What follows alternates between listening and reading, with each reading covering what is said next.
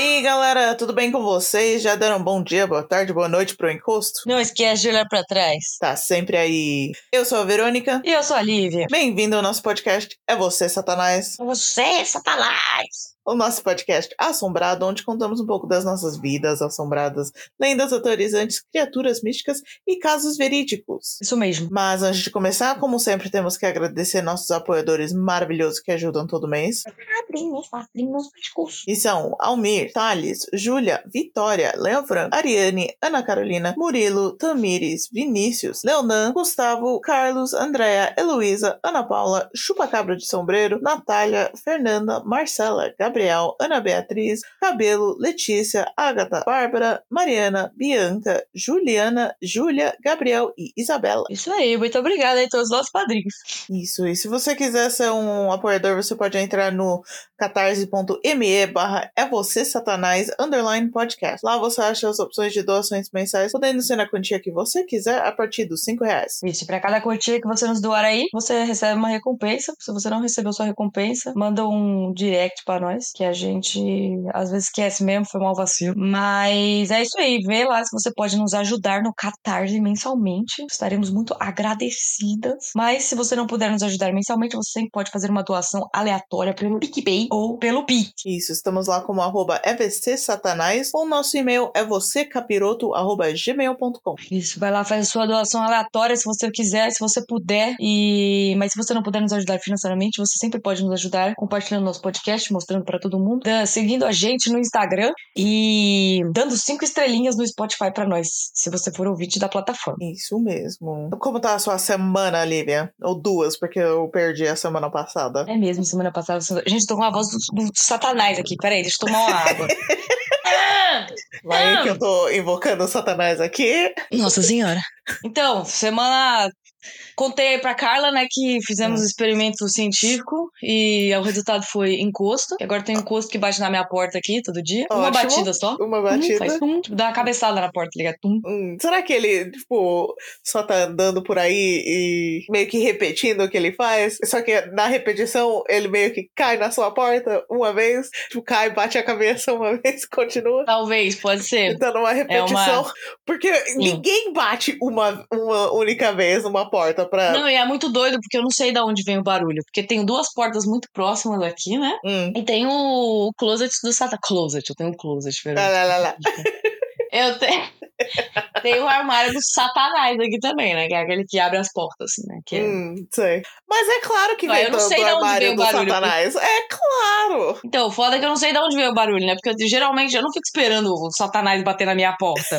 Então, Quem espera? geralmente, geralmente eu tô fazendo alguma coisa nada a ver, tipo, sei lá, tô jogando, tô fazendo crochê. Agora eu faço crochê, Verônica.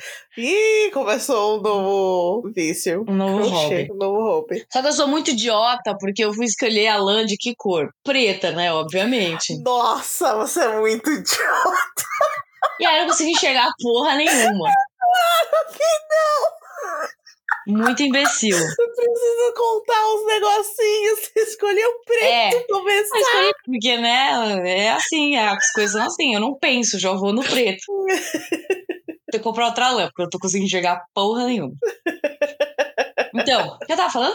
Ah, não sei, a gente pulou vários tópicos agora. Era do Satanás, O Satanás que bate na minha crochê. porta. Isso. Ok. Então, aí eu não fico esperando o Satanás bater na minha porta, né? Eu só, tipo, tô fazendo alguma coisa aleatória e aí ele vem e bate na minha porta.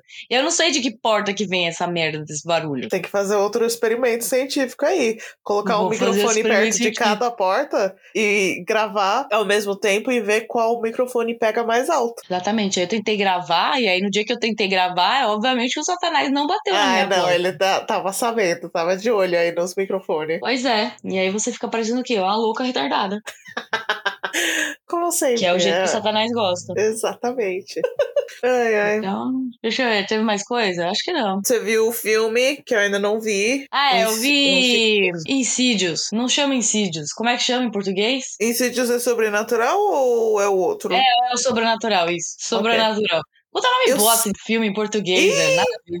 Eu sempre confundo os dois. É, Eu- então. Invocação do Mal e Sobrenatural, mano, pra mim é o É. mesmo filme.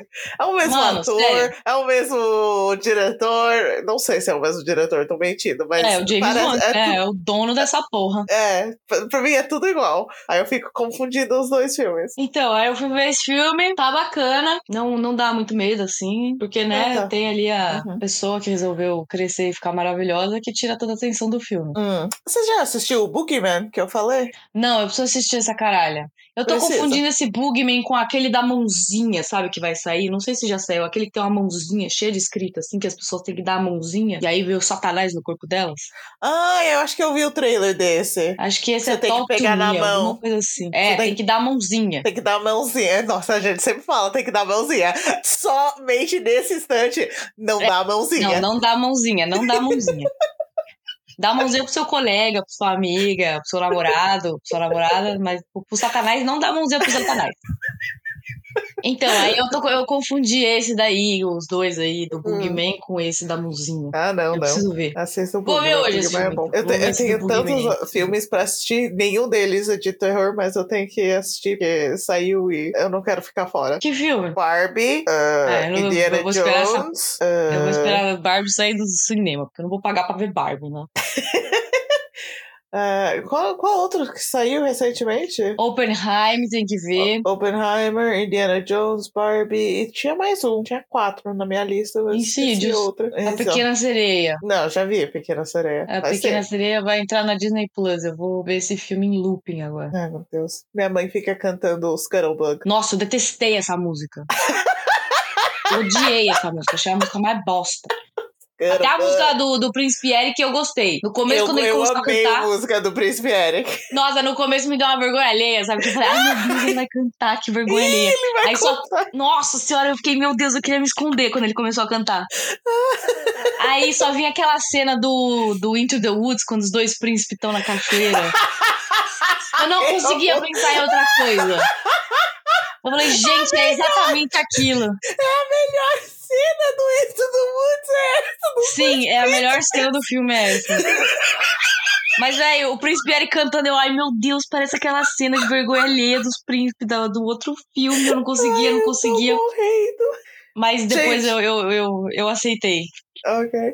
Gente, se vocês não viram Into the Woods, a gente não recomenda, porque, Não, meu é. Deus, é muito ruim. Mas, E você Todo tá ouvindo isso de uma mundo- pessoa que gosta de musical. sim, a gente gosta de música e eu amo filmes boçais. Mas essa foi difícil assistir. Nossa Enfim, não assistam o filme, mas coloca no, Bota no YouTube, YouTube. essa cena. Agony Into the Woods. Isso, é, é a única cena do filme inteiro que vocês precisam assistir. Você só precisa entender que tem o príncipe da Cinderela e o príncipe da Rapunzel ali. Só isso. Isso, e, o- e um deles é um Chris Pine. Mano, vocês precisam assistir Chris o Chris Pine é Pine maravilhoso. cantando, rasgando a camisa dele. Nossa senhora, maravilhoso.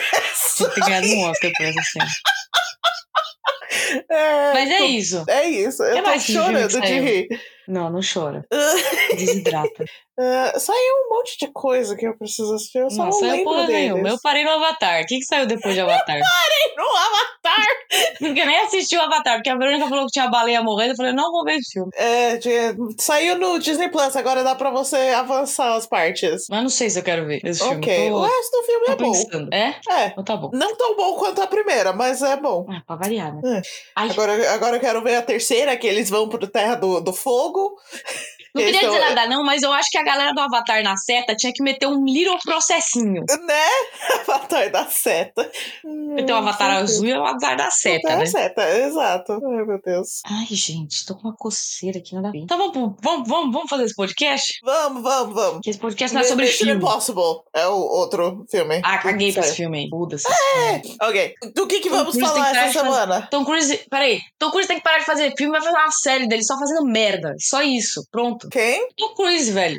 Ai, Tom Cruise. Eu não vi a- a- o primeiro nome, eu só, só ouvi Cruise. É Então, Chris? Ah, fala pro Tom Cruise abrir uma caixinha no Instagram e falar, me diga o que eu tenho que fazer. né? Pronto, dá, dá, dá um desafio do Bear Grylls aí. Pronto, daí ele fica fazendo toda semana, ele faz um bagulho doido. Deus é mais. Não, não faz isso com ele, não. Ele, ele faz tudo que você pedir. Não, é só isso que ele quer fazer. Daí ele dá uma desculpa que ele precisa fazer 29 missões impossíveis só pra ele ficar fazendo doidice. Mano, eu, eu, eu nem sei o que mais ele pode fazer de desafiar a morte. Esse cara é. Ah, ele pode jogar uma bomba atômica do lado dele e tentar sobreviver. É, é a única coisa ridícula que falta, porque ele já, subiu no avião do lado de fora enquanto decolou, pulou do penhasco com moto, é, sei lá, ele já fez de tudo. A morte era pra esse cara falar, ah, deixa, deixa ele aí, velho. É, ele. Acho que a morte tem um pouco de medo dele. "Hum, A morte é desse ai, eu não, vou, nem mexer, preocupar não. com esse treco aí. Deixa ele aí. Beleza. O anjo da então- guarda dele é tipo The Rock, tá ligado? Fica salvando, a- Ô, bicho, o cara é maior que o The Rock. né? Então tá, vamos fazer podcast. Porque a gente tá aqui pra fazer podcast. Isso. Do que, que vamos falar Então, essa semana? Johnny, Hum. essa semana eu trouxe um dos casos que eu mais gosto aqui de pessoas desaparecidas, né? Porque, como vocês Hum. sabem, eu ainda tô na vibe da desaparecida, né? A Lívia ama um povo desaparecido. Eu gosto, eu fico, eu fico pensando nisso antes de dormir. Credo. E aí eu trouxe um dos casos que é inclusive brasileiro, que é o caso Uh. que mais me deixa assim, encucada, que eu fico pensando de noite, não durmo. Ótimo, então vamos Doida. todo mundo ficar encucada com a Lívia. Fico Nome- doida, pesquisei pra caralho. Inclusive, eu demorei três meses pra fazer essa pauta. Hum, vai ser o nome do Eu episódio. tive que ler um livro, ouvir um podcast aí de 25 horas e mais um monte de leituras pelas interwebs. E eu vou falar aqui do caso do escoteiro Marco Aurélio. Marco Aurélio, nome Isso. decente brasileiro, hein? Pois é, tá bonito.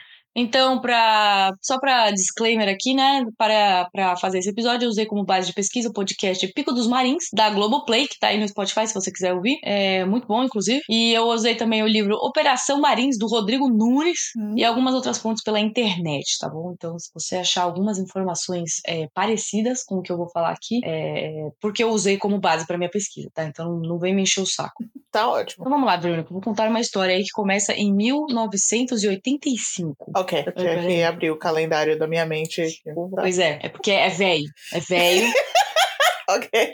Então, é, essa história começa em São Paulo, e só lembrando que fazia pouco tempo que o Brasil tinha acabado de sair da ditadura militar, que durou 21 anos. Uhum. E finalmente o Brasil tinha um presidente. Peraí que eu esqueci de aumentar a letra, porque eu sou. Tá, mas eu fico esquecendo que meu avô- meus avós moraram no Brasil durante a ditadura militar. Pois é, né, velho? Parece um bagulho muito, muito distante, mas na verdade foi ontem. Né? Bom, no dia 5 de junho, quarta-feira, um grupo de escoteiros preparava para a viagem das suas vidas. Todos tinham aí, em média, 15 e 14 anos, Uhum. e eles estavam aí se preparando para escalar o Pico dos Marins. Esse pico fica na cidade de Piquete, é, ali na Serra da Mantiqueira, Ok, E- obrigada. que é mais, né, então a galera conhece mais como Taubaté e Campos do Jordão. Obrigada. Mas fica ali perto. Caso a missão fosse bem sucedida, eles passariam a ter uma patente maior dentro do, do grupo de escotismo. No escotismo, os alunos são divididos em grupos de acordo com o seu conhecimento e idade. Eles Uhum. começam com os lobinhos, de, de 6 a 10 anos. Depois eles passam para escoteiros, de 14, de, desculpa, de 11 a 14 anos. E depois eles passam para monitores ou escoteiros sêniores. Aí vai de 15 a 17 anos. E por último, eles se tornam pioneiros, que é dos 18 aos 21. E aí depois, acima disso, só tem o chefe. Ok. O monitor é um membro de muita importância dentro do grupo. Ai, peraí, de novo. Ai, foda gravar depois que você acorda. Vamos lá. O monitor é um membro de muita importância dentro do grupo, ficando abaixo apenas do chefe, que é o adulto responsável pelo grupo. Então, Uhum. é, não é um bando de crianças saindo por aí vendendo biscoito, eles sempre têm. Não, eles vendem biscoito também, mas eles sempre têm aí a supervisão de um adulto, tá bom? No Brasil eles vendem biscoito que nem nos Estados Unidos? É, eu acho que sim, né? Eu nunca, eu nunca tinha os biscoitos escoteiros do. Não, eles não saem Brasil. batendo na porta que nem, que nem nos Estados Unidos, entendeu? Você já- Você já comeu o biscoito escoteiro dos Estados Unidos? Não, Verônica. Você tá perdendo. Então fica aí, põe aí no, no, no fazendo antes de morrer, comer o biscoito do escoteiro. Sim! É muito bom. Desculpa, continua. Eu tô com saudade de doces. Nossa, nem me fala, já tô, meu pote de brigadeiro já tá gritando aqui pra mim. Hum. Essa era a patente que o Marco Aurélio, o Ricardo e o, Os- o Oswaldo e o Ramatiz desejavam alcançar depois dessa missão. Então temos aí quatro escoteiros mais o chefe. Ok. Só um, um little contexto.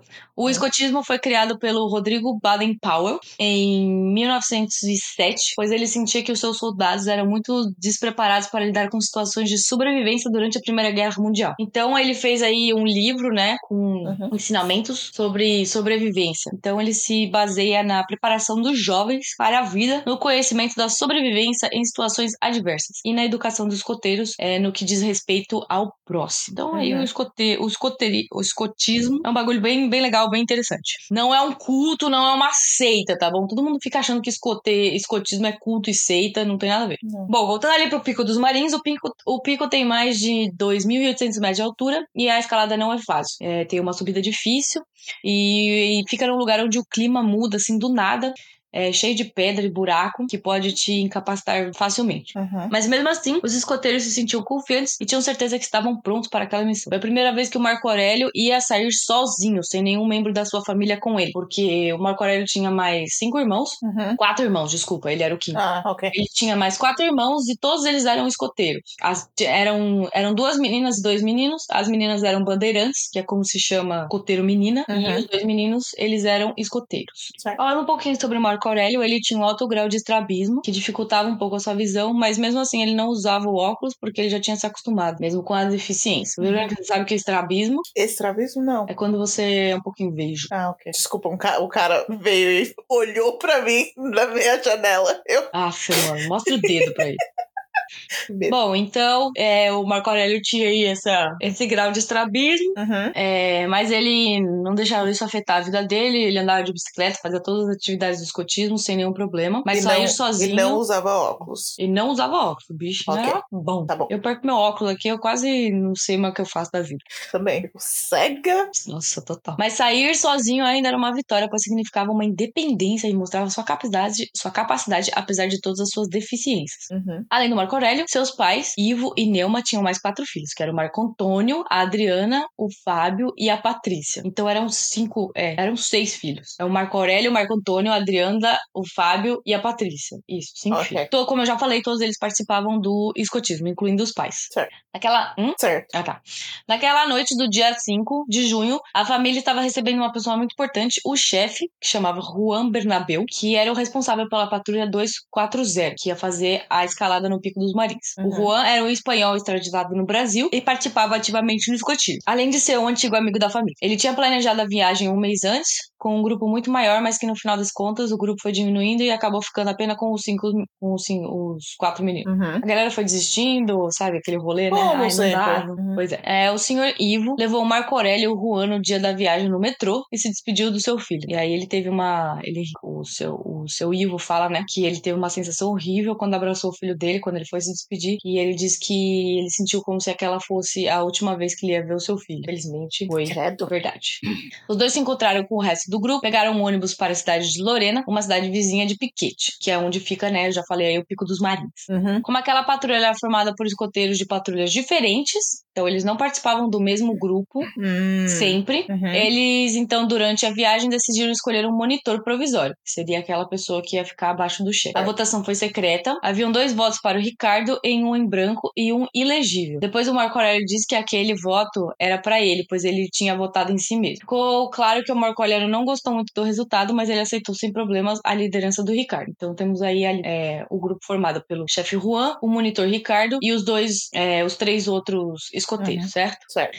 Depois de chegarem em Lorena, na quinta-feira, o grupo se encaminha até Piquete, onde encontram o- um outro chefe escoteiro, chamado Paulinho, que ficou responsável por levar o grupo até a base do pico na casa do senhor Afonso. Então, vai ficar confuso, porque tem muita gente nessa história aí. Se você precisar pegar o caderninho, pega. Eu vou fazer uma breve recapitulação aqui. Ok. Temos o chefe Juan, os escoteiros, e aí esse outro chefe Paulinho, Uhum. eles encontraram nessa cidade de Lorena porque ele foi.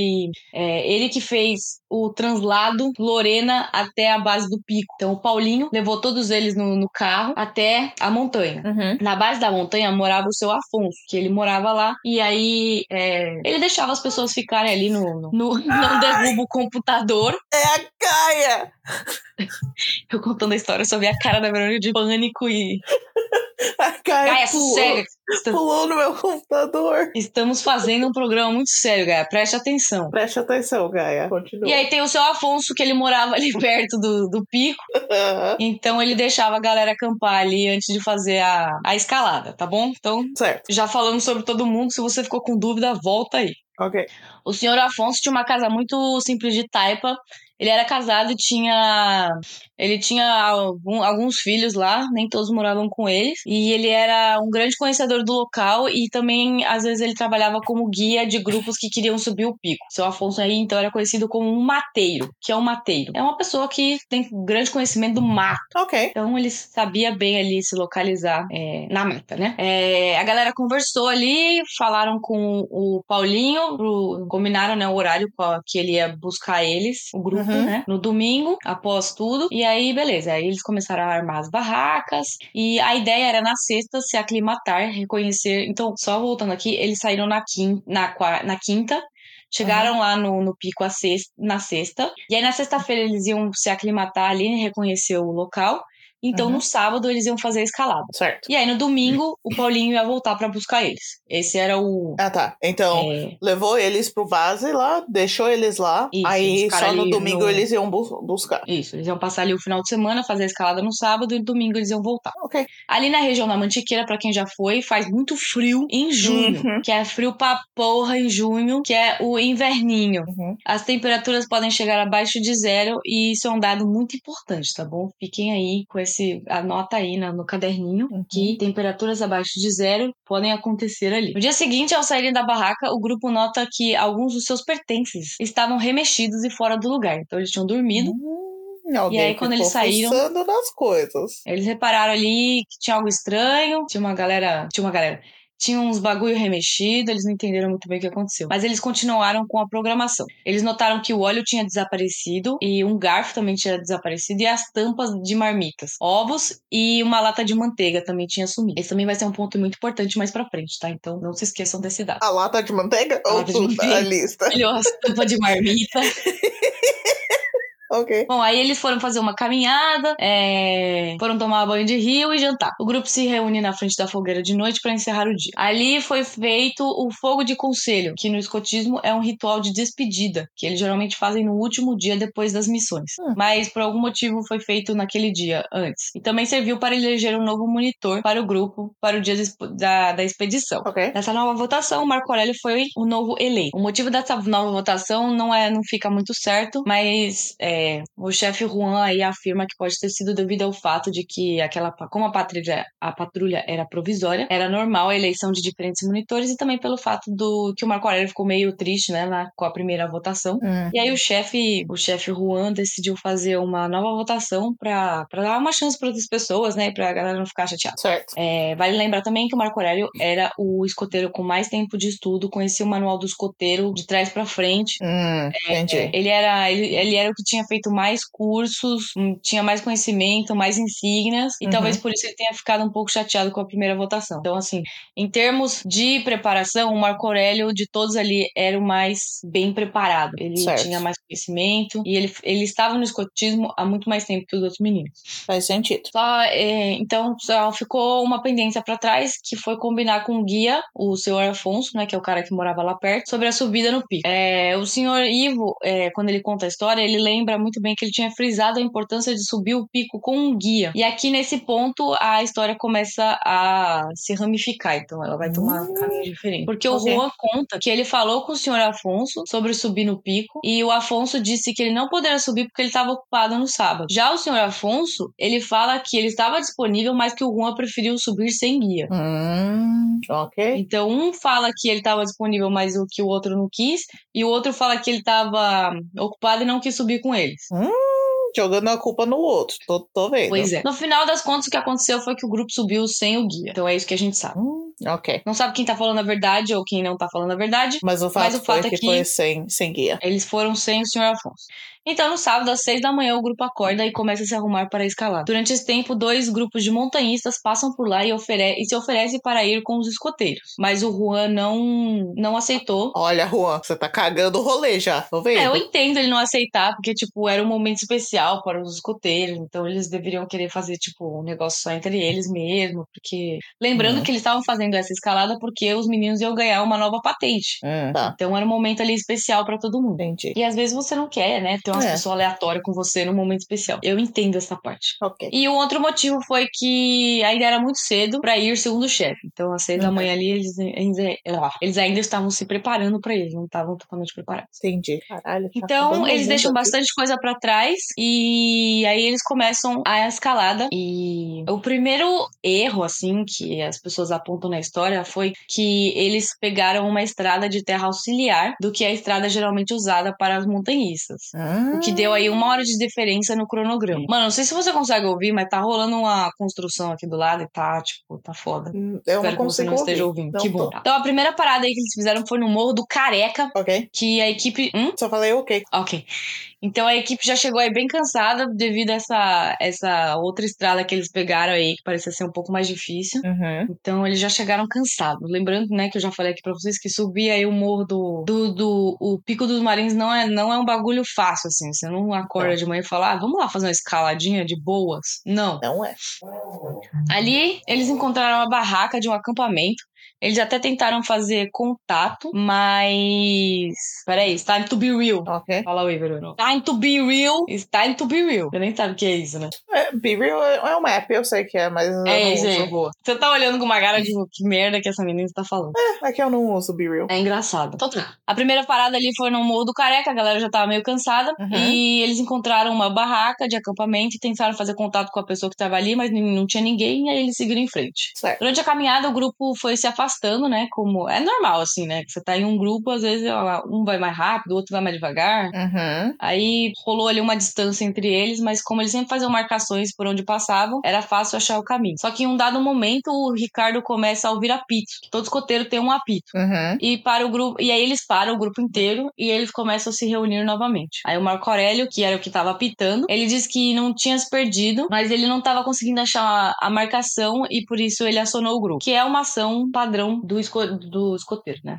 Tipo, Certo. Você se- não se perde, né? você fica meio confuso, você apita, a galera vem, se, se reúne e eles continuam. Aí em um dado momento eles sentem uma diferença de temperatura, fica um pouco mais frio, mas o sol ainda estava visível. Eles até conseguiram tirar o casaco. Lembrando que eles estavam com um uniforme de escoteiro, tá? O uniforme de escoteiro é um shorts, uma Uhum. camisa de manga curta e alguns deles tinham ali um casaco leve, assim, nada muito muito pesado, porque eles iam fazer uma, uma escalada pesada, então não, Normal. não vale a pena ficar carregando peso, né? Uhum. Mas depois de um tempo da caminhada, aconteceu uma fatalidade. O Oswaldo pisou em algum buraco, sei lá o que aconteceu, ele não se lembra direito, e, e ele começou a gritar. Aí o Ramatiz aciona o resto do grupo com o apito. O Oswaldo tinha levado um tombo e acabou machucando o joelho. Caralho, tudo, tudo ao mesmo tempo ou isso é o caminho? Não, ele tava ali andando e tal, não sei o que lá. Daí é, o Ramatiz escuta um grito e ele vai ver que o Oswaldo pisou num buraco, ou sei lá o que aconteceu, mas que o que Uhum. aconteceu é que ele tinha machucado o joelho. Ah, tá. E aí ele aciona o resto do grupo. E aí eles voltam ali. Entendi. É, o Oswaldo diz que não consegue andar nem pôr o pé no chão porque ele estava sentindo uma dor muito forte no joelho. Uhum. O grupo já tinha avançado bem na montanha, estavam bem longe da base e de qualquer opção de ajuda. Lembrando que estamos em 1985, não tem celular, não tem WhatsApp, Uhum. tá bom? Então não tem nada. Não vem falar, ai, manda um WhatsApp, manda uma mensagem. Mensagem do quê? De fumaça, só se for. Bem isso. Tá. Aí eles ficaram ali um, um tempo parado, né? Descansaram um pouco e, e iam pensar no que eles iam fazer. Uhum. O Oswaldo até se pron- se prontificou a ficar ali, tipo, eu vou ficar aqui, vocês vão, sobem e eu fico aqui esperando. Ou o grupo ia descer, ia pedir ajuda, né? E aí eles podiam subir com uma galera pra ajudar ele a descer. Uhum. Mas o código, o código do escoteiro é claro, não se separa o grupo. Isso tá no Exatamente. livro, isso tá no livro do escotismo, é uma regra deles e tem que ser uma regra pra todo mundo. Se você tá num grupo, é assim que morre no filme de terror, tá bom? Quando vocês resolvem se separar. Exatamente. Os únicos que se separam e não morrem é a galera do Scooby-Doo. Enfim, eles tentaram ali improvisar uma tala e, ou fazer uma rede pra carregar o Oswaldo, mas não, não rolou, não deu. Conseguiram. Eles não tinham muitos recursos, né? Como eu falei, eles subiram com poucos recursos. Então o grupo decide voltar. Então, foda-se a escalada, vamos voltar. Ok. Vamos ajudar o coleguinha. O, o Juan e o Ricardo, eles ficaram encarregados de ajudar ali a carregar o Osvaldo. O, Ra o Ramatiz se, voluntar se voluntaria para ir mais na frente e buscar ajuda, Hum. marcando também um caminho mais fácil para a descida do resto do grupo. O Marco Aurélio também se ofereceu aí na frente, né? Uhum. O chefe, então, escolhe o Marco Aurélio pra ir na frente, porque o Marco Aurélio tinha mais conhecimento que o Ramatiz. É... E aí o Ramatiz fica ali encarregado de carregar as mochilas. Certo. O Juan instrui o Marco Aurélio a ir marcando o caminho nas pedras com um giz, com o número da, patri... da patrulha, 240. Uhum. E sempre ir apitando pra eles não se perderem. Então, o Marco Aurélio, ele ia na frente, Uhum. é, fazendo essas marcações da pedra e apitando pra ninguém se perder. Eram duas da tarde quando o Marco Aurélio começou sua descida no dia 8 de junho de 1985. Apesar do Marco Aurélio ser mais frágil fisicamente, devido à sua deficiência visual, ele ainda era o mais competente. Mas deixar o Marco Aurélio ir na frente sozinho, é, o que acabou de acontecer, ele, o chefe Juan, quebrou a regra mais, mais importante do escotismo, que é não separar o grupo. Uhum. Então, apesar de tudo, apesar deles já, já terem, né, é, conversado sobre isso, eles acabaram separando o grupo. Então, foi o Marco Aurélio na frente. Quando você desce o Pico dos Marins, é preciso dar voltas, não apenas pegar uma reta Uhum. e descer, porque se você for em reto, você encontra diversas áreas de mata fechada, que facilita muito a, a possibilidade de você se perder. Então, você tem que ir dando voltas, assim, sabe? Tipo, fazendo um zigue-zague, assim. Uhum. Que aí fica mais fácil. Às duas e meia, o grupo escuta pela última vez os apitos do Marco Aurélio. E eles acidentalmente se desviam do caminho e não encontram mais as marcações do menino. Depois de duas marcações, o grupo chega a uma bifurcação e decide virar à direita. Mas o Marco Aurélio tinha virado à esquerda. Hum. E até hoje não se sabe porque o Juan não seguiu as marcações de Marco Aurélio e acabou se perdendo na mata. Eu ia falar, numa bifurcação é o momento de marcar onde você foi. Pois é, exatamente. Talvez ele não tenha visto a marcação, talvez ele achou Hum. que tinha visto a marcação, porque querendo ou não, ele estava carregando ali uma pessoa machucada, né? Então É. é. fácil você perder a sua atenção. Além do que, você era o único adulto com quatro crianças, cinco crianças Né? ali, né? Tomando conta. Bom, a questão foi que, ao virar à direita, o grupo pega uma trilha não muito usada em- e entra em mata fechada. Eles se perdem no sentido e no tempo, escurece rapidamente. Uma caminhada que era para ter durado duas horas ou até três, até a casa do senhor Afonso, que ficava lá na base, Uhum. acabou levando 12 horas. Caralho! A temperatura caiu drasticamente de noite e começou a marcar negativo. Uhum. É, foi feita uma pesquisa aí que junho foi o mês mais frio do ano de 1985 e o dia 8, que era o dia que eles estavam ali escalando o pico, foi o dia mais frio do ano. Puta Lembrando de merda. novo que eles estavam com roupas de escoteiros, ok? Uhum. Né? Shortzinho. Shorts e manga roupa curta. leve. e um casaquinho. Os meninos estavam usando apenas bermuda, manga curta e não tinham mantimentos, ou seja, eles não tinham levado muita comida, porque eles só iam subir o pico e descer, suave. Hum. É, Então eles acabaram aí sem quase nada, sem quase água, porque eles não tinham planejado passar a noite fora, né? O grupo só ficava imaginando se o Marco Aurélio tinha chegado em segurança e estaria esperando por eles. Em um sítio, em São Paulo, aí vamos mudar, vamos sair da, da Mantiqueira, Uhum. é, em um sítio que estavam ali os pais do Marco Aurélio, a dona Neuma e o senhor Ivo, eles estão ali recebendo um casal de amigos. E ao mesmo tempo, por volta das duas e meia, a Neuma começa a se sentir mal, dizendo que quer ir embora. Tem algo acontecendo de errado. E ela continua repetindo isso até chegar em São Paulo. Aí tiveram que mandar o casal de amigos embora, porque ah, ela tava, tava muito agitada, tava Uhum. Tava aí falando que tinha, tava acontecendo alguma coisa, que ela queria ir embora, que ela queria ir embora, não queria saber.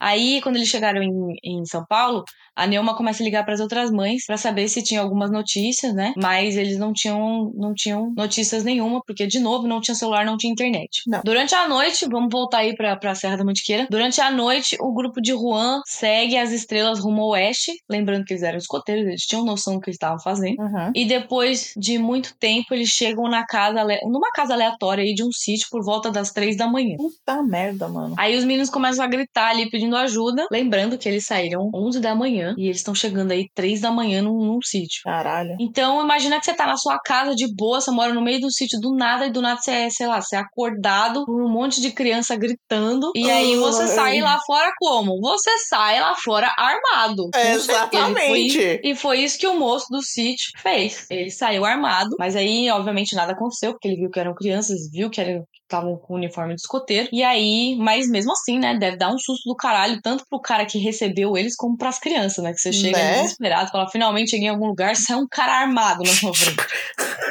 Get out of my property. Enfim, o Juan explica toda a situação e ele descobre que o grupo tinha cruzado a fronteira, não estavam mais.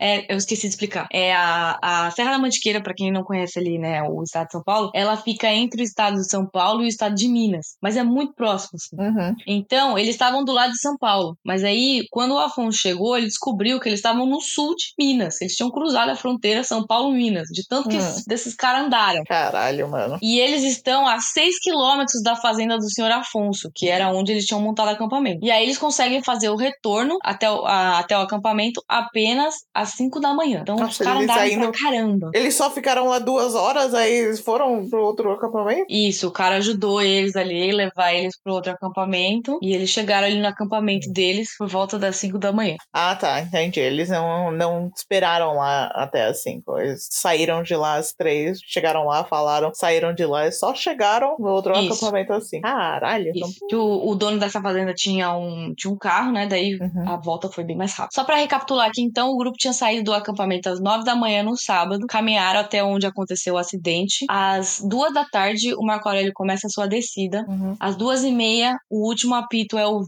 O grupo do Juan continua a caminhada até às três da manhã do domingo. Uhum. E então eles retornam para o acampamento às cinco da manhã, já no domingo. Então foi quase 20 horas de caminhada. Eles não pararam pra dormir, eles não pararam pra, tipo, pra descansar, porque o chefe Juan tinha noção de que se eles parassem, se eles dormissem, eles podiam sofrer ali um, um quadro de hipotermia, que tava fazendo muito frio, e inclusive podia matar todo mundo. Então eles continuaram, ficaram ali, tipo, 20 horas em atividade. Hum. Quando eles retornam para o acampamento, eles notam que as barracas estavam derrubadas e com algumas coisas reviradas novamente. O grupo procura pelo Marco Aurélio e eles não encontram nenhum sinal do menino. Às 6h30 da manhã, o chefe Juan sai sozinho para procurar o Marco, o Marco Aurélio. Então, os outros meninos ficam na barraca, eles vão descansar, eles vão dormir, obviamente. E o Juan Uhum. sai às 6h30 para procurar o Marco Aurélio tocando o apito.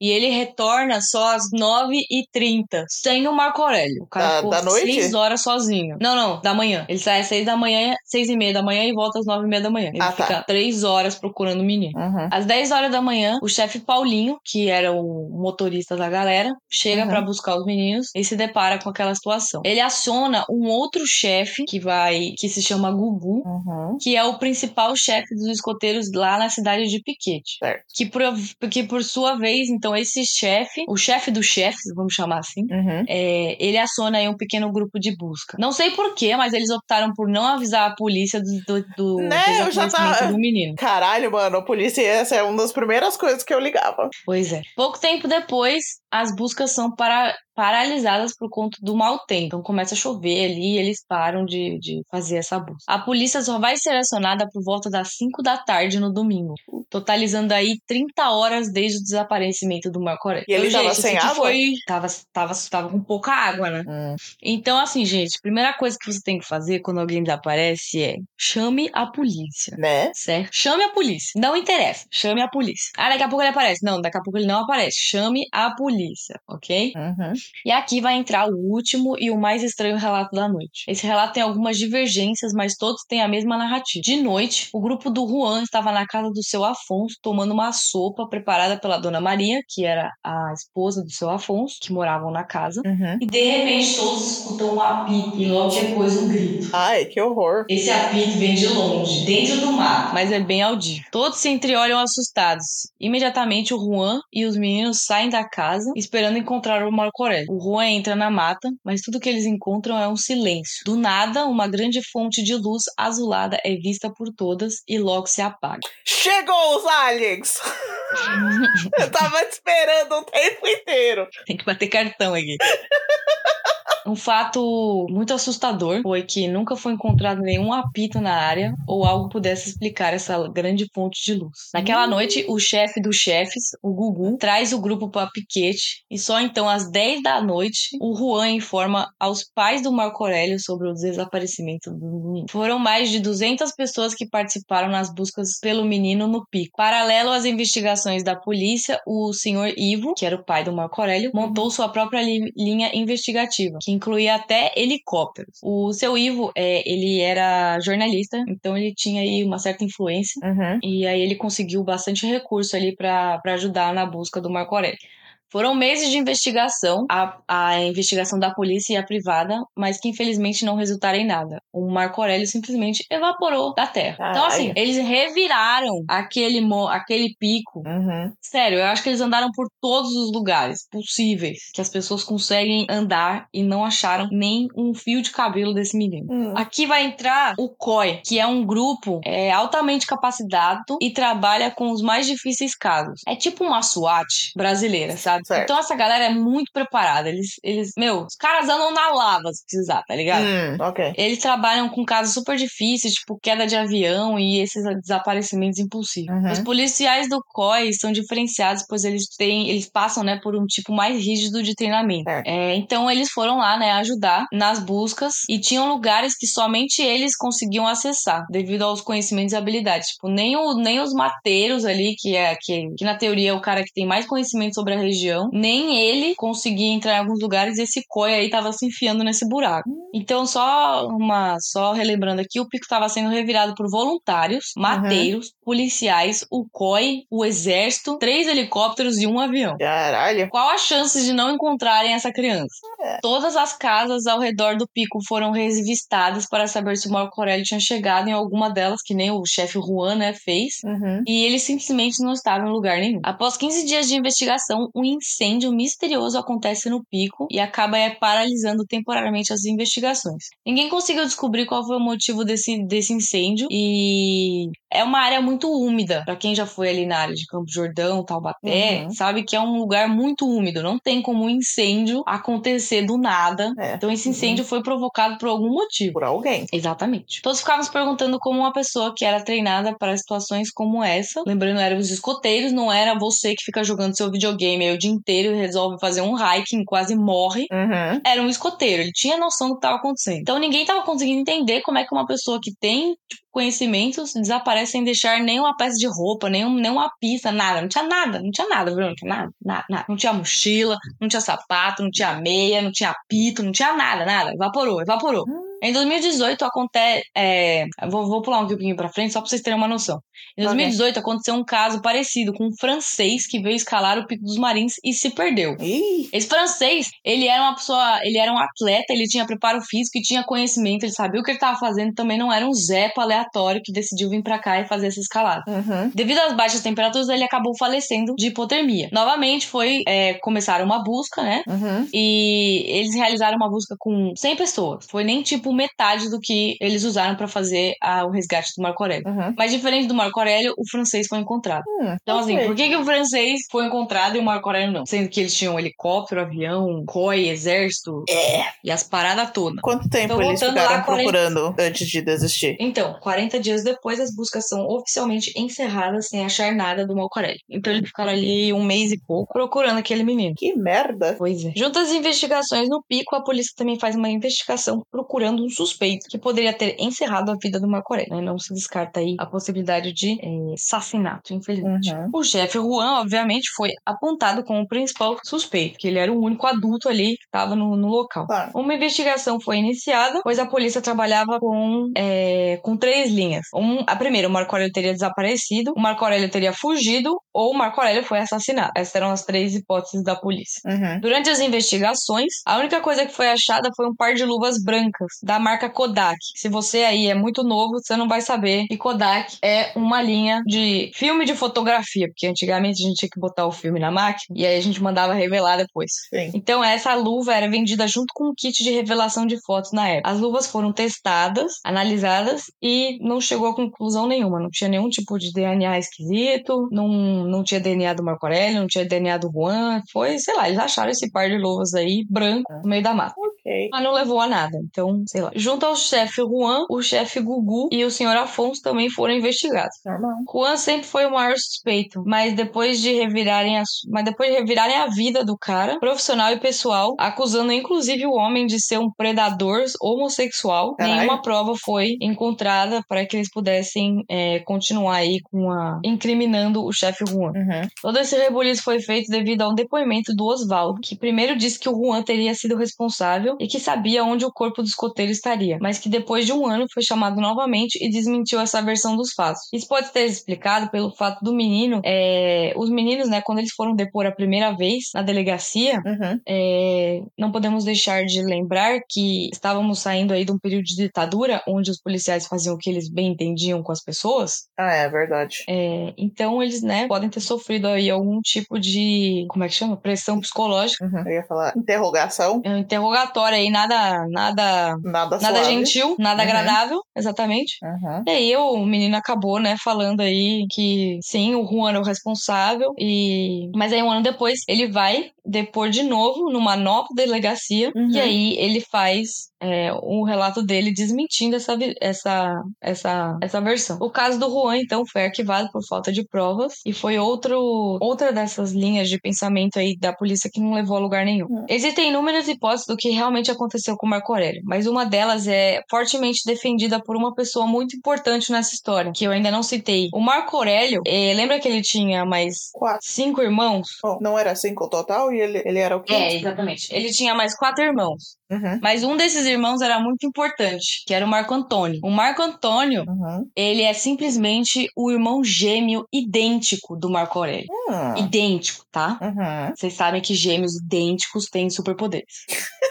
Meninos, Luca e Pedro. Pois é, eles têm superpoderes. O Marco Antônio, ele defende até hoje que o Marco Aurélio está vivo. Cara, Essa teoria também é fortemente defendida pela delegada que ficou encarregada do caso, a delegada Sandra. o cara virou o hermit da montanha. Tá, tá vivendo lá na montanha suave na dele. Não, então, ele não está na montanha. Vamos ver o que aconteceu. Ih! A Sandra, a delegada, descobriu que o motorista que fazia o percurso Campos do Jordão Taubaté é, teria dado carona pro, pro menino até Taubaté. O motorista contou que o menino entrou no ônibus na última viagem, ou seja, já era de noite, e disse que precisava ir até Pindamonhangaba, pois estava com um grupo de excursão e que seus amigos já haviam partido. A passagem foi paga pelos outros passageiros, já que, né, não pode dar carona. Uhum. E o menino também não tinha dinheiro. O único ponto diferente nessa história é que o menino estava vestido calça jeans e não uniforme de escoteiro. Mas que o menino tinha estrabismo e uma cicatriz na boca. São duas informações muito importantes a respeito do Marco Aurélio. Uhum. Esse fato teria acontecido quatro dias depois do dia em que o Marco Aurélio desapareceu. Então talvez ele tenha encontrado aí alguma casa que deu roupas pra ele, por isso que ele não estava vestindo roupa de escoteiro. Ou ele O achou menino uma casa que não tinha ninguém lá e ele pegou as roupas pra ficar mais quentinho. Pois é, pode ter acontecido também. Já que ninguém falou. Porque todo mundo, todas as casas É. perto de lá estavam meio que procurando por ele. Estavam Uhum. sabendo. O menino dizia que ia pegar uma outra condução depois dessa e ele estava indo para Santo André ou Santo Amaro. O motorista não se lembra, não se lembra bem. Ok. O motorista na época não tinha,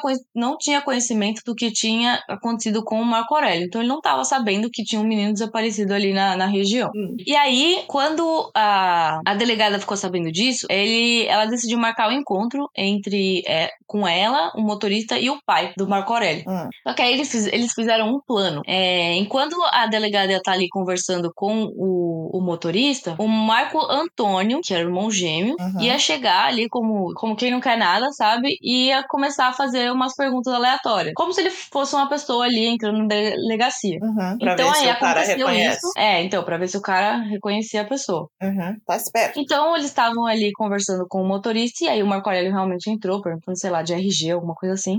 Uhum. E a reação do, do motorista foi assustadora. O motorista ficou branco e disse que aquele era o menino que ele tinha dado carona, que inclusive a voz era igual. Hum.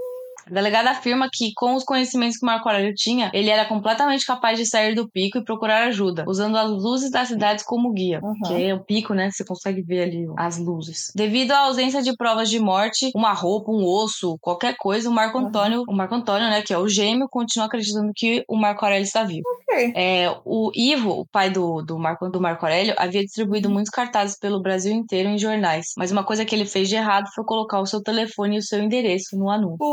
Putz. Isso fez com que a família recebesse diversas, denú- diversas denúncias de telefone, Uhum. dizendo que o Marco Aurélio havia sido visto em todos os lugares do Brasil. Obviamente. Porque, né? Ser humano é o bicho ruim. Uhum. Não ajuda. É, uma das coisas que ajuda aí o Marco Antônio a sustentar essa teoria é que ele é um gêmeo idêntico, né? Então, É. e ele conta que ele foi reconhecido na rua só uma vez. Só pararam pra falar com ele uma vez. Tipo assim, ah, você, você não é aquele menino que desapareceu? Ele falou, não, eu sou irmão gêmeo. Então ele acha que o Marco Aurélio pode estar aí, mas que as pessoas, sei lá, às vezes não, não ligaram os pontos. Certo. Porque senão ele. Porque se. Senão ele teria sido parado na rua o tempo inteiro, né? Sim. Mas não, ele só foi parado na rua uma vez. Houve um caso também de um menino que dizia ser o Marco Aurélio, 11 meses depois do desaparecimento. Aí um encontro foi arranjado entre o menino e a família, e eles falaram que o menino realmente parecia com o Marco Aurélio. A Neuma, que era a mãe, acreditou fortemente que era o seu filho. Mas depois de poucas horas, a mentira foi revelada. O menino disse que achou a história muito bonita e queria morar com a família em São Paulo. Outra, outra criança aí, né? Ah, Criança sem noção. Seguindo aqui com a segunda teoria da polícia, é, que o Marco Aurélio teria fugido, a maior pergunta que eles fizeram foi: o Marco Aurélio tinha motivos para fugir de casa? E a resposta é não. Ninguém da família, não que ninguém pelo menos soubesse, uhum. mesmo seu irmão gêmeo. Marco Aurélio vivia feliz em uma família bem estruturada que lhe dava boas condições de vida. Ele tinha amigos e tinha ótimas relações familiares. Então, qual seria o motivo de uma fuga? O Ivo, que é o pai, e o Marco Antônio, que é o irmão, não acreditam nessa possibilidade. Eles acreditam que Marco Aurélio tenha sofrido algum tipo de queda, sei lá, e batido a cabeça, sofrendo aí de amnésia. E e ele foi se esquecendo gradualmente de quem era e das pessoas que ele conhecia.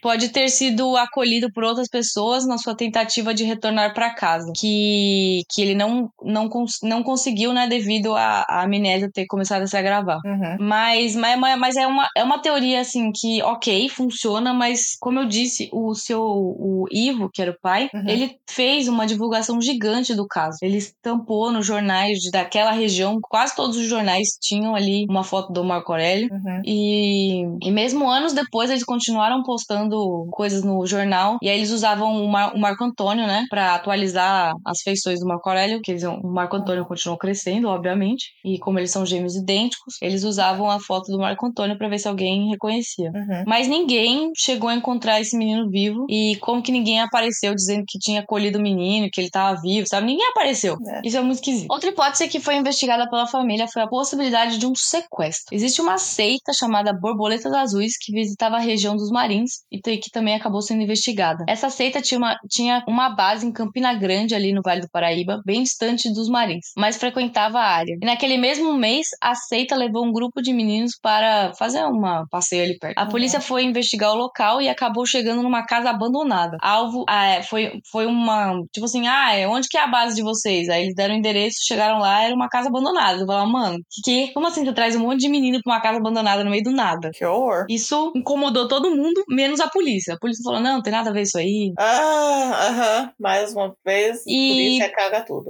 E pelo que eu li, assim, eles até tentaram, tipo, outras linhas investigativas tentaram investigar esse, esse grupo aí, mas realmente eles não, não, Não tinha não tinham muitas informações sobre eles, não Uhum. parecia gente doida. E lembrando que ali nos anos 80, né, o maior medo da galera era medo do culto e dessas seitas. É. Um ano depois do desaparecimento, a família Simon recebeu uma ligação. Foi a primeira que estava pedindo um resgate, que eles não tinham recebido. Ninguém ligava pedindo resgate, só ligavam pra falar que tinham visto o moleque em algum lugar e que na verdade não dava nada. Hum. E aí eles receberam essa primeira ligação aí falando, pedindo um resgate. E eles falaram, beleza. Apesar deles pedirem uma quantia enorme, um plano foi armado. Colocaram uma policial muito parecida com a Neuma, que é a mãe, eles queriam que a mãe fosse entregar o dinheiro. Hum. E aí eles pegaram essa maleta, né? Colocaram o dinheiro em cima, mas embaixo era só papel, só pra fazer ali peso. Uhum. E a policial sequer. Desculpa. É, aí no dia da troca, é, a policial tava ali, tava ali esperando, né? Um carro esquisito se aproximou, mas ele fugiu em alta velocidade. E aí, mais, um- mais um vacilo da polícia que, né, sequer anotou a placa do carro. Ah,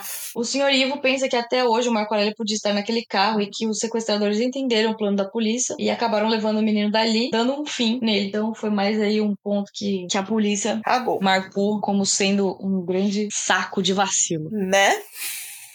Outra grande hipótese, que aí é que a, que a gente vai gostar mais, é a da abdução. Aí sim. E aí, e aí pra, pra, pra embasar esta teoria, a gente tem que voltar lá em 1985, quando depois, quando o, o grupo finalmente retorna à casa do seu Alfonso, os meninos e o chefe Juan, enquanto tomavam uma sopa, escutaram o tal do apito. Uhum. Eles se levantam e saem da casa em busca de um do apito e do grito. Todos Certo. presenciaram um grande clarão vindo da mata. Juan sai em direção à luz e de onde ele achou que tinha havido o som. Do nada a luz se apaga e aí se instala um silêncio mortal no local. Esse é o fato que dá embasamento para a teoria de abdução. Tirando o fato de que nada, nem sequer uma pista foi encontrada sobre o escoteiro. O Ricardo, que era um dos escoteiros, ele lembrou que durante o acampamento eles viram algumas luzes estranhas vindo do chão na, lá na área, que eram ok. luzes estáticas e muito fortes. O Ramatiz confirmou que também viu as luzes aparições de luzes de OVNIs, é, que também viu as luzes. E aparições de luzes e OVNIs ali na região dos Marins não é algo exclusivo desse caso. Muitas pessoas, incluindo os guias locais, que já frequentaram bastante ali, né? Uhum. Ou que moram em áreas próximas, afirmam já terem visto essas luzes estranhas e objetos que não conseguem identificar, famoso OVNIs. Ufólogos afirmam que o Pico dos Marins tem uma grande concentração de energia magnética que pode afetar bússola e desorientar exploradores. Isso não é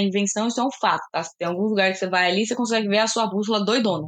Nossa, mas isso é muito perigoso pra pessoas acampando. Pois é. O local. Será que funciona com a bússola do, do celular também? Porque a bússola do celular não é, não é magnética. Não, precisaria ser um, um imã muito, muito forte pra mexer, mas aí ia mexer com o celular inteiro. Tipo, você ia perder Pois todos é, os dados. Doidão. Uhum. Enfim, o local, o local é usado como base para vigílias, que são tipo encontros ali onde as pessoas tentam contato com extraterrestres ou captar evidências desses ovos. Hum. Vale a pena aí? também lembrar que um. Ah, Não foi aí que você foi? não, eu fui em outro lugar. Ah, tá. Bem longe dali, inclusive. Ignora, então. Continua.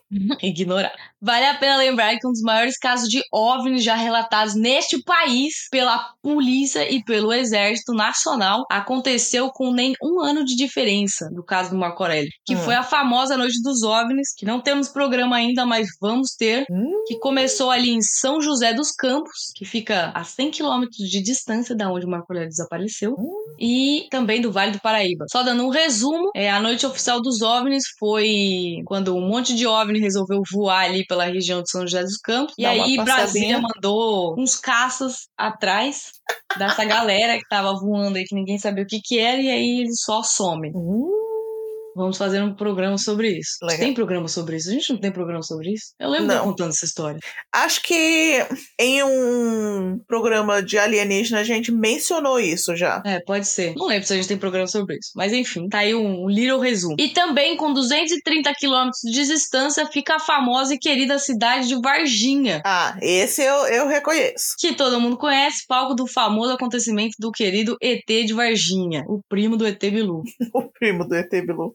Ou seja, aquela, aquela região é bem movimentada pela per- perspectiva ufológica. Então a galera dos ET tá marcando presença ali. Para os ufólogos, os ufólogos, como eu já disse, o Pico dos Marins tem grande atividade magnética que pode atrair esses OVNIs ou até mesmo criar portais para outra realidade. Bem parecido com o bagulho do Stranger Things. Ok. Então, ele poderia ter de fato. Então, assim, o Marco Aurélio poderia de fato estar ali naquele momento em 1985, apitando e pedindo socorro, mas vindo de outro plano. Por isso que ele jamais foi encontrado. Ih. Tipo Will Byers. Né? Foi Eu pro sete ali. além, mano. Foi pro sete além e, e, mano, isso me dá muito arrepio, velho. Imagina você pedindo socorro numa outra dimensão. A galera até te escuta, mas eles não conseguem te achar. Que horror. Pois é. O problema é que pânico. se você conseguir escutar eles te procurando e você não vê eles. Caralho, Nossa, mano. sim. Olha o pavor. Então, mesmo entre os ufólogos, existem duas versões para o que aconteceu com o escoteiro. Uma é de abdução, Uhum. os ETs levaram, e a outra é de diferentes dimensões aí, onde o Marco Aurélio teria é, entrado em um portal, sei lá o que aconteceu aí, que ele foi para uma outra dimensão. Ok. Inclusive, o senhor Ivo, que nunca deixou de procurar o filho, e nunca Uhum. deixou de, nunca descartou nenhuma das, das teorias, tá? Uhum. Ele chegou aí pra Brasília conversar com um tal de General Moacir Uchoa, que afirmava se comunicar com extraterrestres telepaticamente em 1987. Sim. O general disse que ia se comunicar com os ETs e que tentaria descobrir onde estava o escoteiro e se eles poderiam devolver o Marco Aurélio, a pedido do senhor Ivo.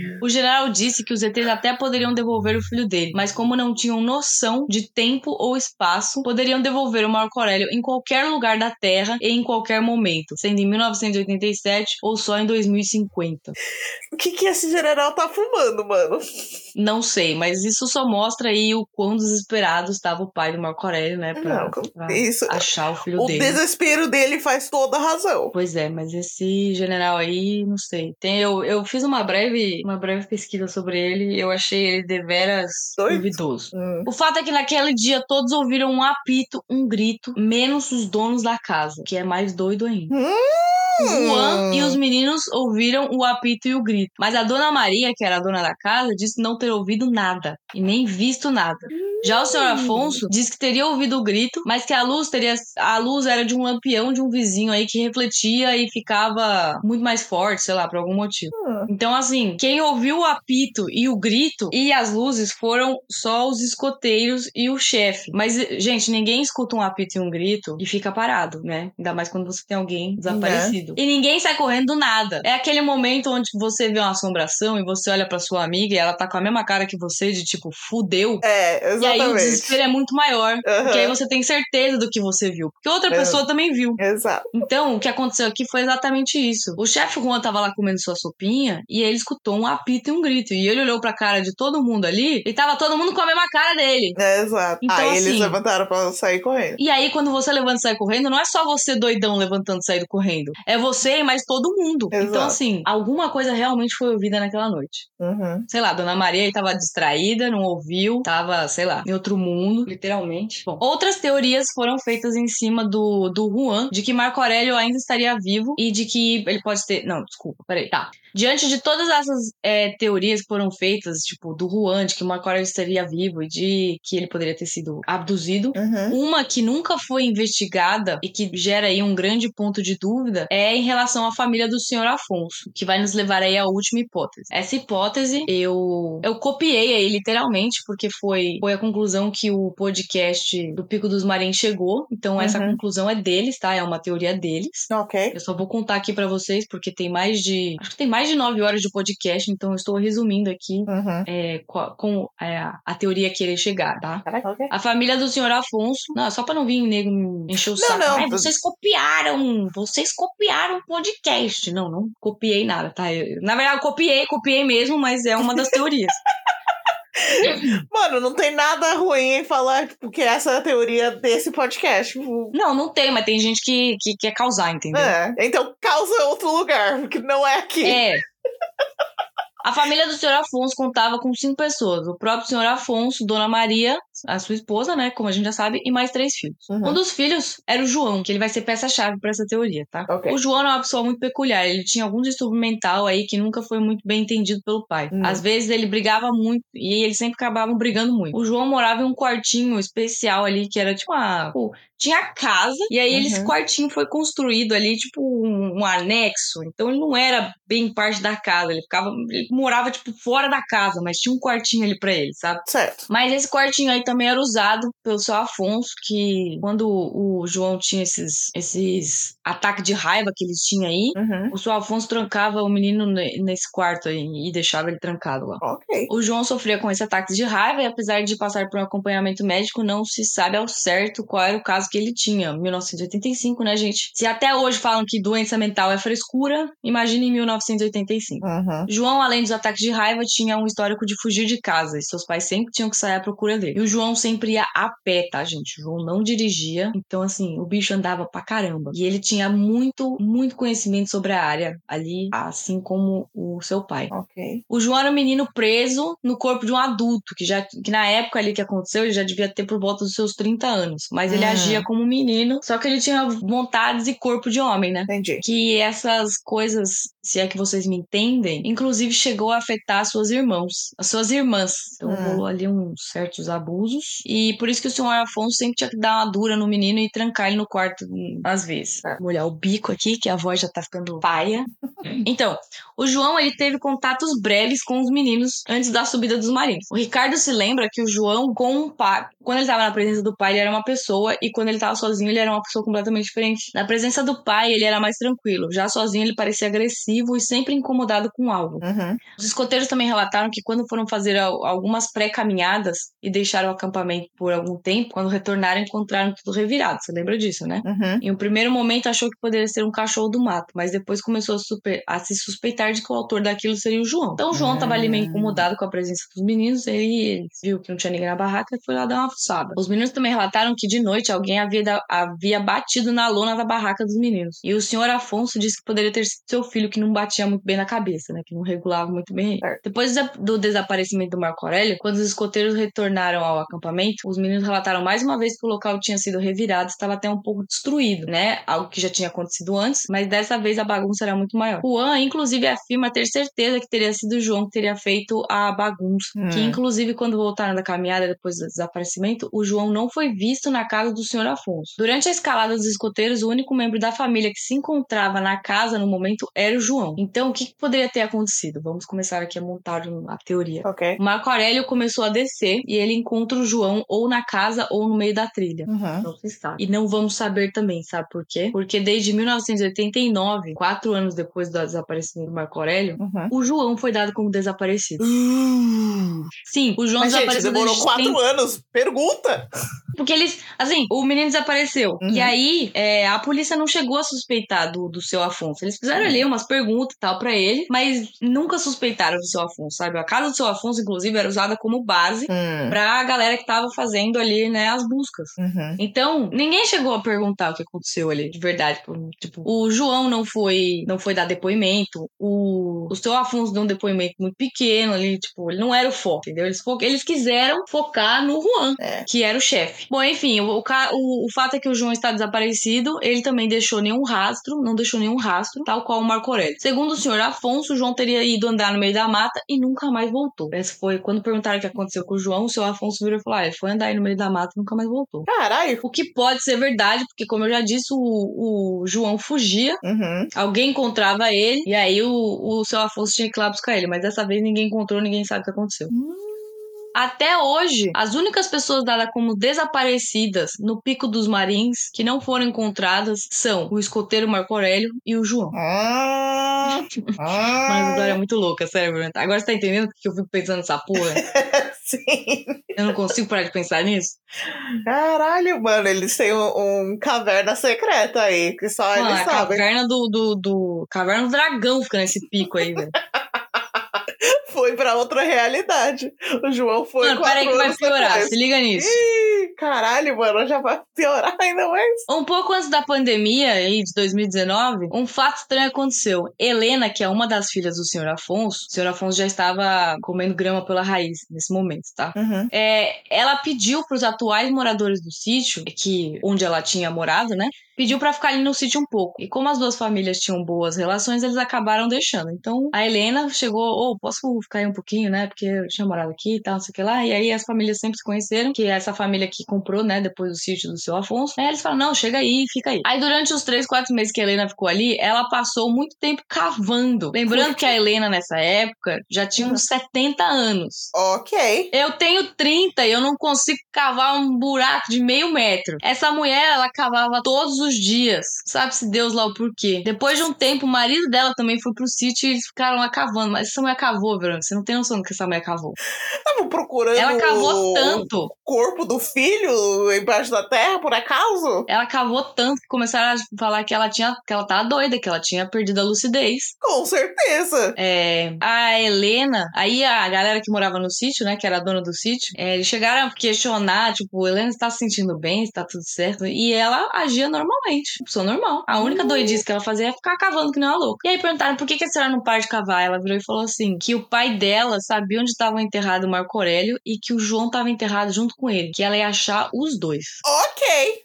Helena disse que logo após o desapare- o desaparecimento de João, ela encontrou um local com uma terra estranha Hum. uma terra mais fofa, em uma estradinha que ficava ali perto. Quando ela comentou com o pai, ele ficou bravo e disse que, ela, que não era pra ela nunca mais voltar naquele lugar. E Helena sempre acreditou que Afonso teria sido responsável pela morte do João. Do João, tá, gente? Ok. Bom, enfim. Então a Em- teoria em é que o 2021. João acabou matando o Marco e o Alfonso acabou matando o João pra cobrir. Isso, mas vamos, vamos, vamos, vamos de mais algumas informações aqui, ó, presta atenção. Ok. Em 2021, a polícia resolveu abrir o caso com base, com base nesse fato, né, da, da mulher cavando que não é doida. Uhum. E viralizou em piquete um áudio de WhatsApp dizendo que antes de morrer, uma das filhas do senhor Afonso teria dito que o João quem matou o Marco Aurélio no dia do desaparecimento. Ah lá. E que depois teria fugido e se enforcado no meio da mata. Hum, O seu Afonso, com medo de ser incriminado, teria enterrado ambos em seu quarto, embaixo da cama. Caralho! Foi com base nesse. Pois é. Então foi com base nesse áudio de WhatsApp aí que em julho daquele ano, depois de 37 anos, a polícia voltou ao local pra cavar no quarto. E eles fizeram ali, cavaram tudo. E depois eles vão ali cavar também na estradinha feita pela. que foi comentada pela Helena. Ok. E acredite se quiser, o que eles encontraram foi nada. Tá bom, eu tava esperando, esperando ou encontraram e acabou, ou encontraram porra nenhuma e foi a Pois é. porra nenhuma. Mais tarde, a polícia conseguiu provar que o áudio era falso por duas questões. O João nunca foi encontrado enforcado, tá? Nunca Hum. encontraram o João enforcado, que nem falaram no áudio. Ele permanece desaparecido até hoje. E a tal filha que morreu, que teria revelado tudo, é a, seu- a outra filha menina do senhor Afonso, que é a Marli, tá? A Uhum. Marli é que morreu de Covid. A Helena era a que ficou cavando, tá? Tá. Então, essa Marli, ela morreu de Covid e ela tava entubada, ou seja, ela não podia falar porcaria nenhuma. Hum. Então ninguém fez confissão aí antes de morrer, esse áudio era fake, tá bom? Mas é, em 2022 a polícia retoma a escava- as escava- escavações, escavamentos, escavações, escavações Escavações, eu acho. Nessa tal estradinha que a Helena falou e novamente nada foi encontrado. É, O que eles encontraram foi um material que parecia cabelo e esse material foi recolhido e foi enviado para análise. Hum. E eles encontraram um, eles estavam ali cavando, né? E aí eles encontraram um tipo de terra mais escura. E aí o cão farejador aponta algum material orgânico, mas não tem ossos nem restos mo- mortais. O que faz sentido já que como o lugar é o local é muito úmido, ele acelera o tempo de composição da matéria orgânica. Então já faz tanto tempo que até os ossos já teriam se decomposto. E aí o que sobrou ali é um negócio que eles chamam entre aspas de chorume orgânico Hum. que é tipo os últimos restos mortais das últimas das últimas, sabe? Uhum. Teria ficado essa mancha na Terra. Eles encontraram e essa Terra também foi separada, foi enviada para análise. Mas até então, até a data de, de publicamento deste podcast, não temos informações sobre esses materiais, se eles são de fato do Marco Aurélio ou do João, e ambos continuam como desaparecidos, tá bom? Uhum. Então, para fechar essa última hipótese, vamos recapitular todas essas informações aqui que aconteceram. Ok. Lembrando mais uma vez essa hipótese do podcast do Pico dos Marins, tá? Uhum. Após se separar do grupo, Marco Aurélio começa sua descida até a base do Pico dos Marins. Ele dá de cara com o João, não sabemos se foi dentro da casa ou se foi no meio da trilha. Certo. A questão é que o João, que já estava incomodado com a presença dos meninos ali na casa, que já havia revirado as barracas, ou que Uhum. poderia inclusive estar revirando no momento que eles se encontraram, Hum, verdade. ele é abordado pelo Marco Aurélio e agride o menino com as mãos ou com uma, alguma arma rústica. Ok. Af- é, e acaba matando o menino sem querer, por se sentir ameaçado ou de, ou de alguma forma. Uhum. Afonso, ao retornar para casa, ou pra casa, não casa física, tá, gente? Não precisa ser, tipo, ao entrar em casa, tá? Ao retornar ali pra, pra área, ele encontra, né, o corpo do Marco Aurélio e resolve ocultar o corpo porque ele quer proteger o seu filho. Uhum. Que ele entende que foi um acidente, mas ele não sabe como lidar com isso e ele acaba ocultando aí o, o corpo. O Certo. Afonso tem amplo, tem amplo conhecimento das áreas, né? Porque ele é mateiro e ele esconde o corpo do Marco Aurélio em algum lugar onde ninguém nunca mais achou. Durante as buscas, Afonso e sua família acolhem e ajudam as equipes. João mal é visto durante esse período. Isso é um fato. Ninguém Uhum. viu o João durante esses 40 dias aí que, que eles ficaram procurando. Hum. 28 dias depois, as, as investigações se encerram. Durante quatro anos, Afonso e João continuam brigando e se agredindo. Eles nunca tinham se dado bem de qualquer forma, mas agora o João sabe demais, né? Uhum. O João sabe o que aconteceu. Finalmente, em 1989, Afonso mata o filho em uma das suas discussões e o enterra em algum outro local seguro novamente, onde ninguém ia conseguir achar. Dois dias mais tarde, as irmãs do João afirmam ter encontrado essa tal de cova. Uma delas pega um graveto e enfia na terra assim, e ela diz que afundou um metro e meio. Então, podia ter alguma coisa esquisita ali. Uhum. Afonso morre uns anos depois, e em 2019, uma das irmãs volta pra procurar o irmão na cova, que foi a Helena que voltou lá pra ficar cavando. Marco Aurélio, então, teria sido uma infeliz vítima de uma pessoa que precisava de mais cuidados médicos, e ele foi uma vítima do acaso. Mas, Verônica, a verdade é que ninguém sabe o que aconteceu com o Marco Aurélio desde 1985. e que Somente nesses mais de aliens. 40 anos, o Marco Aurélio foi a pessoa mais procurada do Brasil. Cara. E ele protagoniza um dos maiores mistérios da humanidade. Porque ninguém sabe o que aconteceu com esse menino. Será que ele foi abduzido? Será que ele foi Então, assassinado? eu tô Será mega inclinado pro abduzão, só que. E o cara do é ônibus? fácil, né? Mas e o cara do ônibus que viu o menino Pois é. depois? Hum, Essa parte não faz sentido se for os aliens. Na Ou verdade, o cara realmente- do ônibus. Hum, Não, porque o cara do ônibus não sabia o que tava acontecendo quando ele deu carona. não tinha a menor ideia. Porque podia ser explicado assim, tipo, ah, o cara do ônibus viu e aí ele ficou com aquilo na cabeça, e aí apareceu uma pessoa parecida e ele achou que era esse. É, mas ele não tinha a menor Mas o foda é o cara lembrar até da voz do menino, né? Né? Ele só falou que ele tava vestido diferente. A não ser né, que ele realmente fugiu e do, do mesmo jeito que alguém perguntou pro irmão gêmeo se ele era o cara e ele falou não, sou o irmão gêmeo. Se ele tava rolando por aí e quando eles perguntam, mas você não é aquele, ele finge ser o irmão gêmeo. É uma boa teoria. Que ele quer continuar desaparecido. Mas então, mas aí entra a questão. Mas por é, é, o problema é porque fugir? ele não, ele não tem raz- razão nenhuma pra fugir. Tipo, mano, eu vivo uma, uma vida na boa. E assim, na boa, por que, que eu vou resolver desaparecer no meio da mata? Né? Tipo, você- eu estou sem comida. Você trabalhou Eu estou sem pra, água. pra ser escoteiro, pra ser o. Eu esqueci o. Não, monitor, não sei. É, um monitor. Ele trabalhou tanto, tipo, ele, ele fez Mas, de gente, esse menino morava em São certinho. Ele Paulo. nunca, ele nunca ia fugir. Esse menino morava em São Paulo, bro. Ele desaparecer em São Paulo é dois segundos. Por que, que ele resolve desaparecer no meio da mata, sem Exato. água o O suficiente, sem comida, sabendo que ele pode tropeçar e morrer? Exatamente. Tipo, o negócio dele fugir, eu acho. hum, hum, hum, não sei a palavra certa, mas eu, eu Fala acho que ele não fugiu. Nem em inglês eu tô lembrando a palavra. A palavra Ok, simplesmente deu temos um branco. aqui. temos um problema. Simplesmente deu um branco na cabeça, mas tudo bem.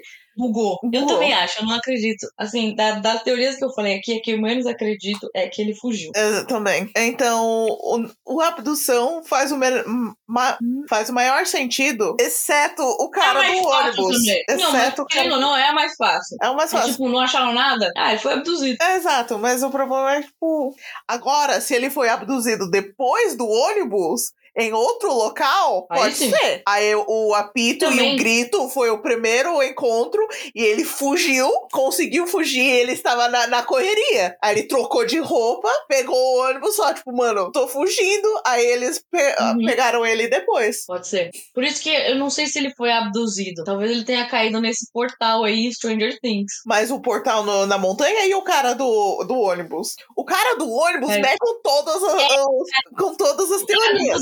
O cara O cara- ele fode as teorias de abdução. Exato. Tipo, só se ele foi pego ou abduzido ou caiu num buraco ou simplesmente atacado, matado por um aleatório depois do ônibus. Uhum. E a amnésia, eu vi também em alguns sites que pra uma pessoa bater a cabeça e entrar com um caso de amnésia, Hum. ele tem, que, ele tem que bater a cabeça tão forte, tão forte. Vai ter, vai ter um marca. Não, e esse menino ia- não ia ter conseguido sair andando daquela montanha depois É. de ter batido aquela cabeça. É. Não, alguma coisa aconteceu com ele depois do busão. Mas é engraçado porque o menino do busão, Hum. ele fala, beleza, ele fala que ele tava numa excursão, que os amigos dele já tinham ido embora, mas ele fala que ele tava indo pra Santo André ou Santo Amaro. Santo André é uma cidade que fica muito longe da onde ele morava, Hum. e Santo Amaro é um bairro de São Paulo que também fica muito longe de onde ele morava. Mas talvez ele sabia chegar em casa a partir do Santa Amaro. Porque Santa Amaro é um, é um ponto de ônibus, de metrô grande. Faz sentido. Tipo, você, tipo, mano, você sabe quando você,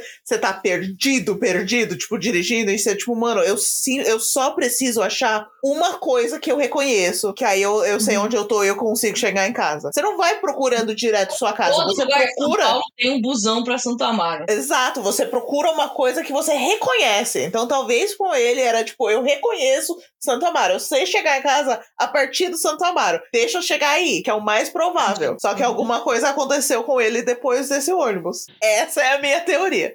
Agora, o que aconteceu com ele, não tenho a menor ideia. Porque não tem nenhuma pista após desse ônibus, que é o mais estranho. Pois é. O cara falou que ele desceu ali em Taubaté e é isso aí, ele não sabia mais. Né? Tipo, não tinha câmeras, não tinha nada, ninguém mais ouviu.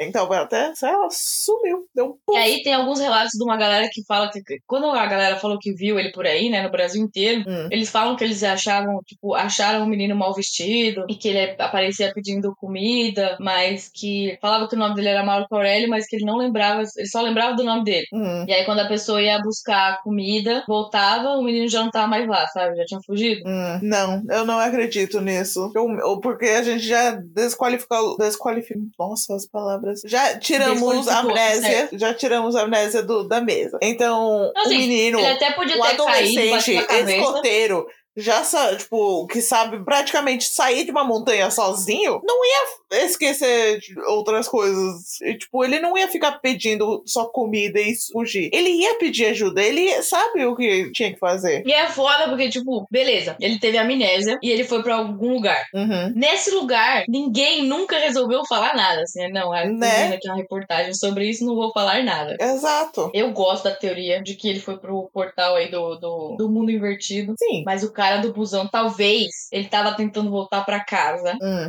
E Ah, aí, por algum motivo, naquele momento, o portal ficou fraco e, sei lá, ele conseguiu ser visto no, no nosso mundo. hum, pode ser Porque pode ele, ser. ele- no primeiro momento, ele só conseguiu ser ouvido. Hum, ok faz sentido essa gostei dessa Porque, mano, depois que ele pegou essa carona, esse moleque mano, ele entrou no bueiro, foi viver com o Pennywise, velho. Porque não faz sentido ele não ser visto em nenhum lugar.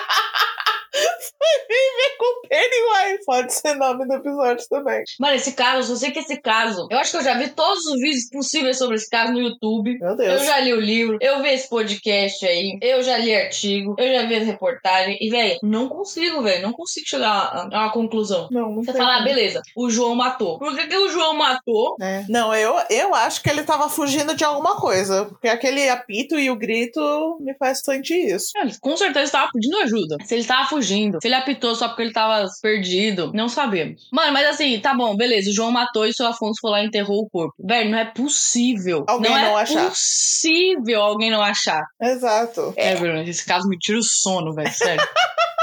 Eu fico doida com isso, sério. Agora, já falei, se eu tivesse, encontrasse o gênio da lâmpada e ele falasse assim, você tem três desejos, eu falar, o primeiro era, eu quero saber o que aconteceu com todos os mistérios da humanidade. eu não. Você descobre e você me conta o- o- os mais legais.